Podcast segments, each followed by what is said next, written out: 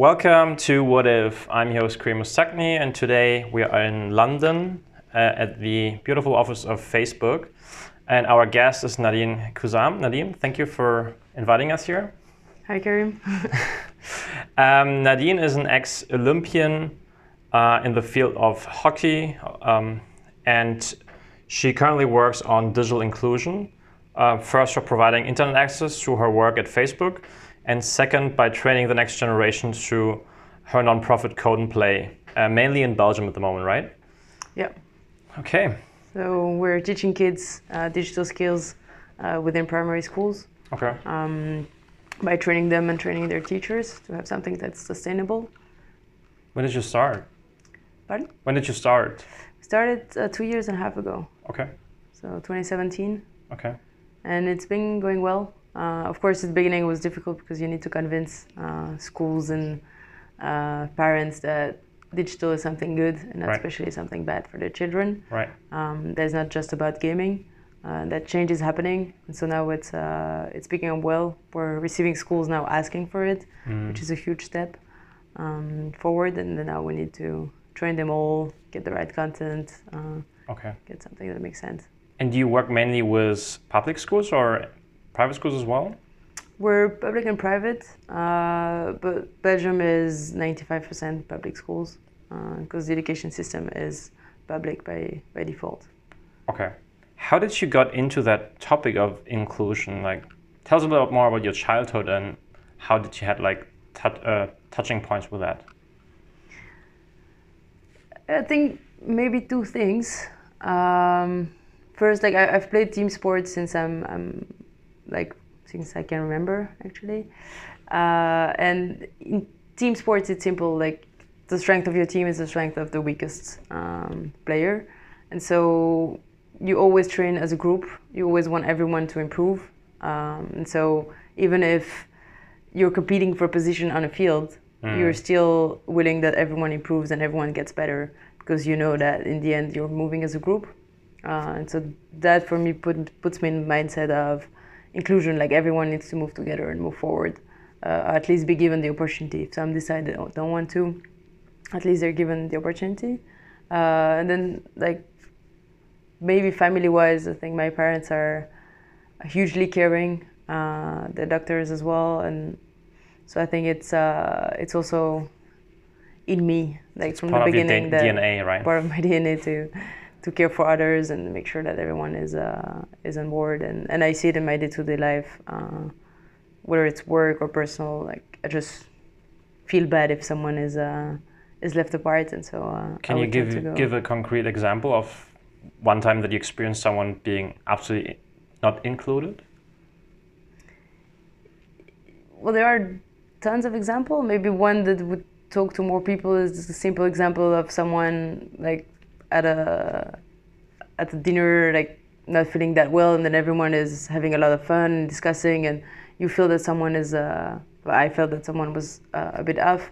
And so i don't know i it can sound like cheesy but i have troubles enjoying if i see that someone is uh, is not. Um, so i directly went to that person and had a talk and like what's not going well and then tried to reorient like the whole dinner and event around like let's make that person feel better because that person didn't like the setup it was currently at and try to, to reorient it Okay, understood. And um, if you think now about diversity, how is there a connection between diversity and inclusion?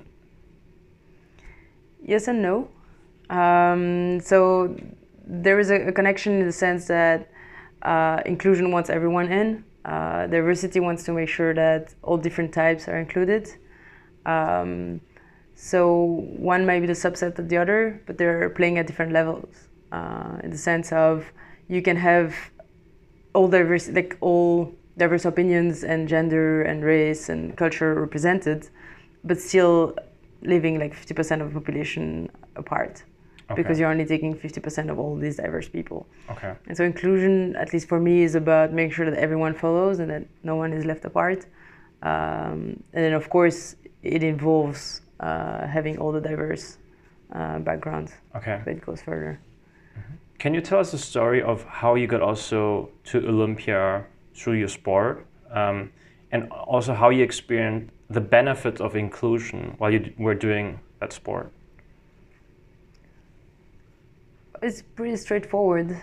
Um, I mean, when you prepare for a game, you always analyze your opponent. Um, when you're playing against weaker teams, you often have one, two players that you know you can target because they're a bit weaker, and so you would tend to analyze those players and know like we should maybe play a bit more on that side, or when that player is on the field, we should try to put more pressure, to try that strategy, um, and so that that's the best example of if your whole team is not going with you, then then you're exposing yourself. Uh, and there are many things you can't solve on your own. And I'm, I was a goalkeeper, and it's the best position to understand that you can't control everything. Like if you get three attackers coming at you, they will score, and if not, like they're really bad. But you need to play as a group, and you can't solve every problem on your own. Okay. What was your biggest success there? I'd say my biggest success, like our biggest success in sport, was Ah, nice. You mentioned our. that speaks for you, Nadine. was to qualify for the Olympic Games uh, because in Belgium we never had any female team qualifying for the Olympic Games. It was the only time, and hopefully it won't be anymore. Um, and so th- that was a big thing. Which year was that? 2012. Okay. And uh, we were 17th in the world, and only 12 teams could qualify. So it was not really expected from the Olympic Committee. Um, it was not in our object, like it was on our personal objectives, but it was not on the federation's objective. It was a nice to have to get that early. Okay. But uh, there was that was a moment where we felt like everyone was like we were just one, and like fighting really hard to get there, uh, to qualify. No one was doubting we we could do it, and, um, Oh. and that group and that pack made it How did it make you feel? cool. I like that. that was a high five. I like that. now you're high and a bit on the cloud for uh, for a while. Because Okay. Because you're sacrificing a lot of things to get there. Okay. Uh, you're very down when you miss it, because of course we miss it as well. Um, but But then you work as a team together to get back on track, right? I mean, Yeah. that's part of inclusion, right? Yeah, though when you fail, you you have a moment where you need to be on your own and to digest it on your own before going to your team. Uh, when you win, you're just a, a pack. You win in a group, and uh, always. I mean, when you lose, you lose as a group as well, and then you get back together to uh, to strengthen. But it feels more lonely. Okay. And uh, to make the bridge to Facebook, how do you interpret uh, uh, inclusion here at your work? So what I do is bringing internet access and good quality internet access uh, to people who don't have access or bad quality.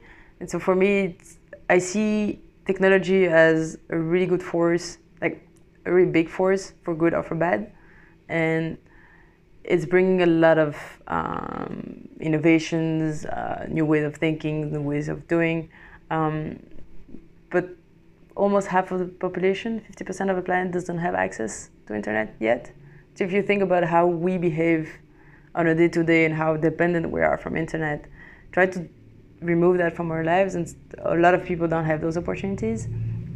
And so that's where I see inclusion is we should not keep on trying to move faster and faster with blockchain, with AI, and with everything we do just to reach further if we're not able to bring everyone with us. Because we're living now 50% of the world, like try to add AI, try to add IoT, try to add VR. Like who who can get on VR at the moment? Like capitals. Sure. Because you need really high internet speeds. And so if some people still don't have access, how do you how do you bridge that? And now looking like at the values that you learned at sport, right? You wouldn't leave your teammates behind, but that's what we're currently doing with society, pretty much. Yeah. Okay.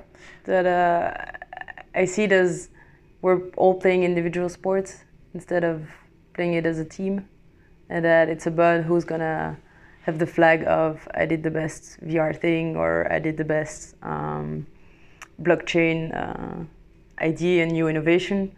Um, but we're not thinking of did everyone catch up meanwhile. Okay. And I mean, internet access is the most obvious, but then if you continue down the road, is and that's the aim of Code and Play is we're leaving like so much of the population who have access but still don't understand anything, and are dependent on people who do understand and tell them, I swear it's true, and then even further, like you just continue that chain. Okay. And now to come to our what if question. Um, let's imagine what if every human on planet Earth uh, were included? How do you think, what would be the impact for, for society? Like in good and bad ways, but what would be like your first associations? Maybe starting with the good part. I'll be happy. okay. By being happy, I'll make a lot of people happy.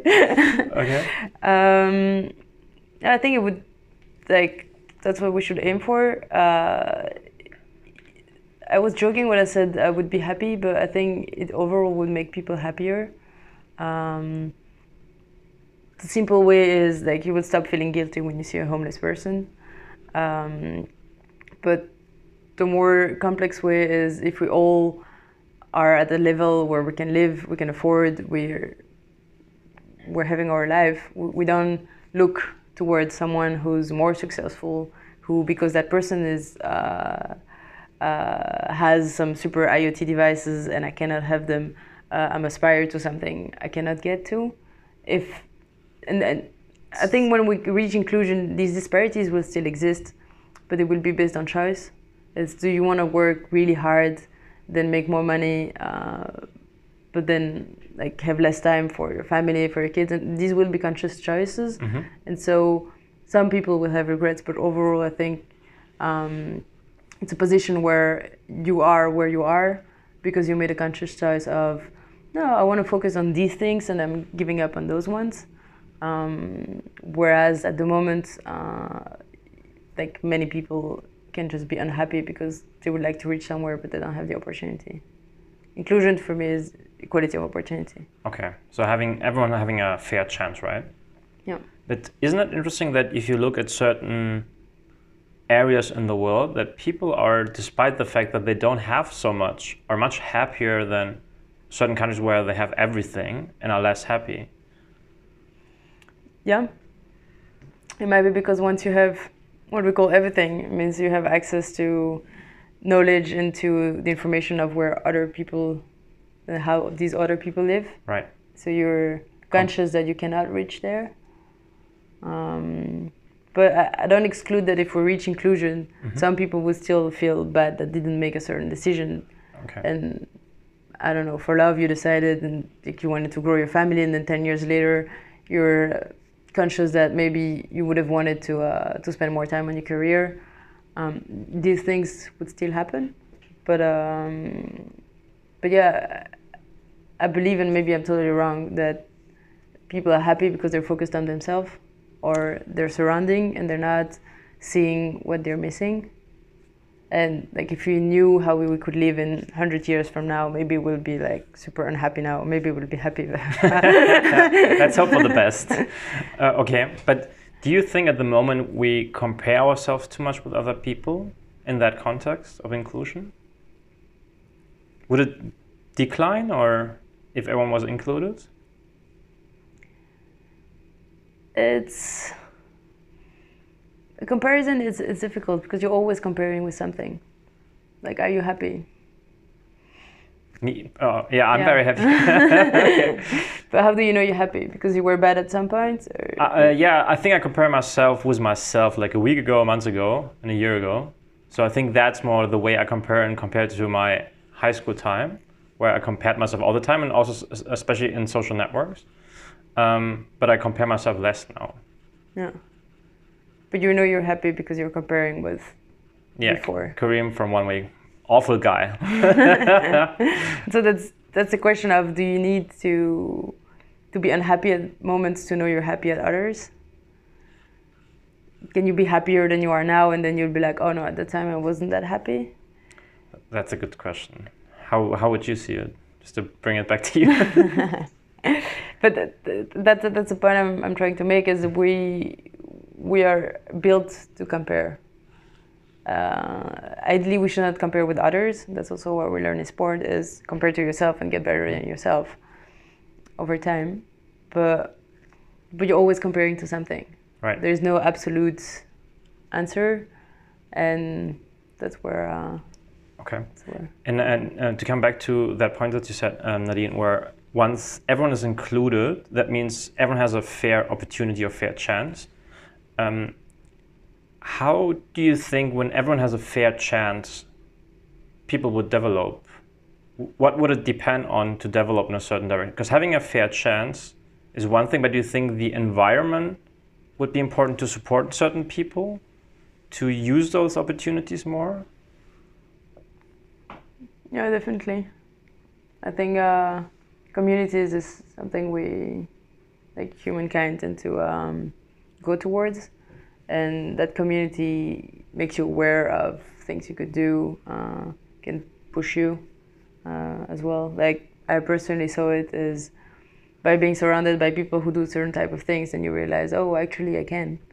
Uh, so there are some barriers that are. Um, at the moment that are uh, physical or economical, uh, but there are mental barriers that we put to ourselves. And having people to tell you, hey, you can do this, or I'll help you and explain you how it works, then you you can reach uh, steps that. Uh, That, that's super interesting. Um, I've read somewhere lately that one of the biggest dangers for humanity, even more than obesity, um, is actually isolation. Because I think that is even a bigger danger. Because and you just said we actually need a better community to support each other. So do you think once everyone is included, we need to support building better communities where we take care of each other? Yeah, and I think it's even part of the inclusion. Is if you want to be inclusive and give everyone the different opportunities, uh, it's not just giving them the money, giving them the infrastructure. It's giving them the advice, uh, giving them the mental support, uh, and it doesn't have to be like someone giving mental support. It's that community that um, makes that people exchange how they did something, how they improve, um, and help each other. Oh wow. Okay, understood. Uh, what would you say would be the negative outcomes of inclusion if every human was included? Ecology. okay. uh, in the sense of we're we're already like too far on uh, on climate. Um, like we're putting too much stress on the the planet, and and we is twenty to fifty percent of the population. And so if we reach hundred percent at that level, uh, we're surely in deep trouble. Um, so yeah, that would be a really bad thing. It would probably bring us to rethink the way we live, the way we consume. Uh, did we go too far? How can we be more conscious? Okay. So do you think if once everyone is included, we need to focus more on education to not get into that negative part of inclu- uh, inclusion? Um, it's a good question. Education is a broad word. Education is a solution to That's right. everything. I, li- I like to use buzzwords. but then I have experts here like yourself to tell me what that actually means, what I just said. um, can you repeat the question? Uh, like um, once everyone is included, do you think education would be a step to make sure that people don't ruin Earth and the uh, environment, or what could be a way to have everyone included but without the bad sides of it? Yeah. I think if you ask the why of a problem like enough times, you'll end up to education. Um, and so the steps before, um, I would say, are awareness uh, and educated information. Like How do you create awareness? I'm a data scientist, so Yes, how do you I do might that? go in that danger zone, but the climate at the moment we have no clue like where we should act. What is polluting more? What is polluting less? Are you looking at individuals? Are you looking at uh, companies? And and I think that that would be the first step is to just open up on okay these are the elements, uh, these are the mo- the places where we as individual should go a bit backwards, like switch your light off, uh, don't drive in a huge car if you don't need it, uh, delete your emails when you're not going to read them. But also, like, how our What, what do you mean with delete your emails if you don't read them? What's the impact there? an email is or any data online photos and everything they're stored on data centers data centers are a huge consumer of uh, energy and so that's actually polluting a lot if you decide to not empty your email Oh. box your So For zero email box is not like a hipster thing. It's really good actually. yeah and Oh. email is one but uh, Yeah, yeah, sure. But I- I mean, as a, one of the easy ways to actually do something. Yeah. Okay, interesting. like cloud if you're using the cloud instead of using a hard drive you're also consuming uh, data centers that are that are running but Okay. then like like facebook for example their data center is 100% renewable energy uh, and they're trying to be as efficient as possible on the way they consume the energy and, that's Wow. my second point is we touched on the individual so what are the things that us as individual can do but what are the things that companies should change and that are more expensive but if they're enforced by a government would then be just necessary. And like having data centers that are 100% renewable energy or uh, like below certain pollution thresholds, um, the, all these things need to be uh, need to be put on. Like watching a, a movie on Netflix, I don't want you to stop watching movies on Netflix, but it's consuming because Netflix is not uh, green on their data centers either. And so because they cannot be or they don't want to be. Because it's very expensive. okay, so they have um, to make the subscription higher, Yeah, and if they make the subscription higher, then people won't be willing to pay. unless they're conscious about it now after listening to this and understanding it's okay that Netflix mega has to make some more money. So that's where I'm a believer in regulations. Okay. Because if you're forced to have data centers that are clean, if they can be clean, um, then companies have to do it, and it's in their business model. Okay. If it's a, an optional thing, then Facebook will do it because they have uh, enough profit, but others won't won't be able to afford it. Understood. That's one, and then two, you're not pushing the uh, ecosystem to evolve that way because data centers are mainly uh, in countries that have renewable energies, but a lot of countries don't have renewable energy. So what if uh, Netflix want to build data centers in Germany? I don't know how far Germany is with renewables, but Okay, understood. Can you summarize the three points that you mentioned? Uh, what should be done by individuals, um, companies, and governments? so there are things that should be done by the individuals, uh, like um, switching the light off, um, deleting your emails, and um, I don't Not taking every flight if you don't have to. Right? Yeah. Okay. So as individual, like switching a light off, uh, decreasing your flights when you don't have to, um, deleting your emails. Then also you have the work as a, as a, the companies, like how can they be greener in their uh, energy consumption, whether it's um, the trash that they're producing, whether it's uh, the running of data centers that is very uh, energy consuming, and then there's a role of the government. How can the government enforce those things to happen?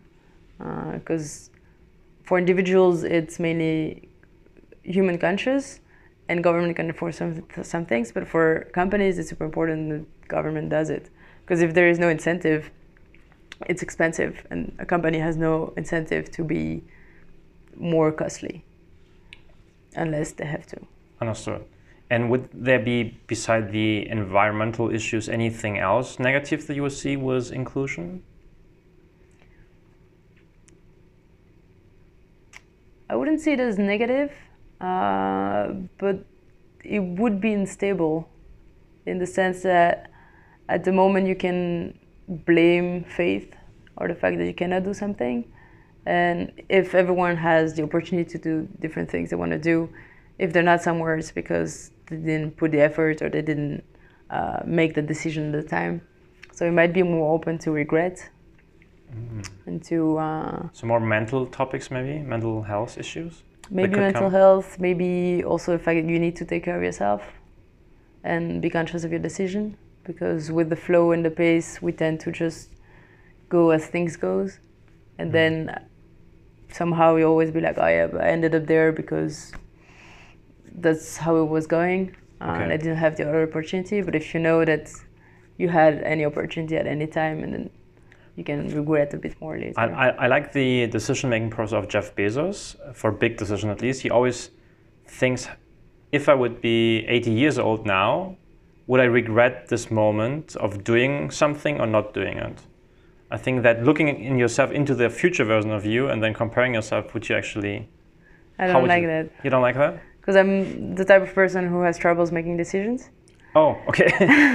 and I feel like we're I'm not the only one, but I'm putting myself under too much pressure. Ah, So do I take this job? Do I take that other job?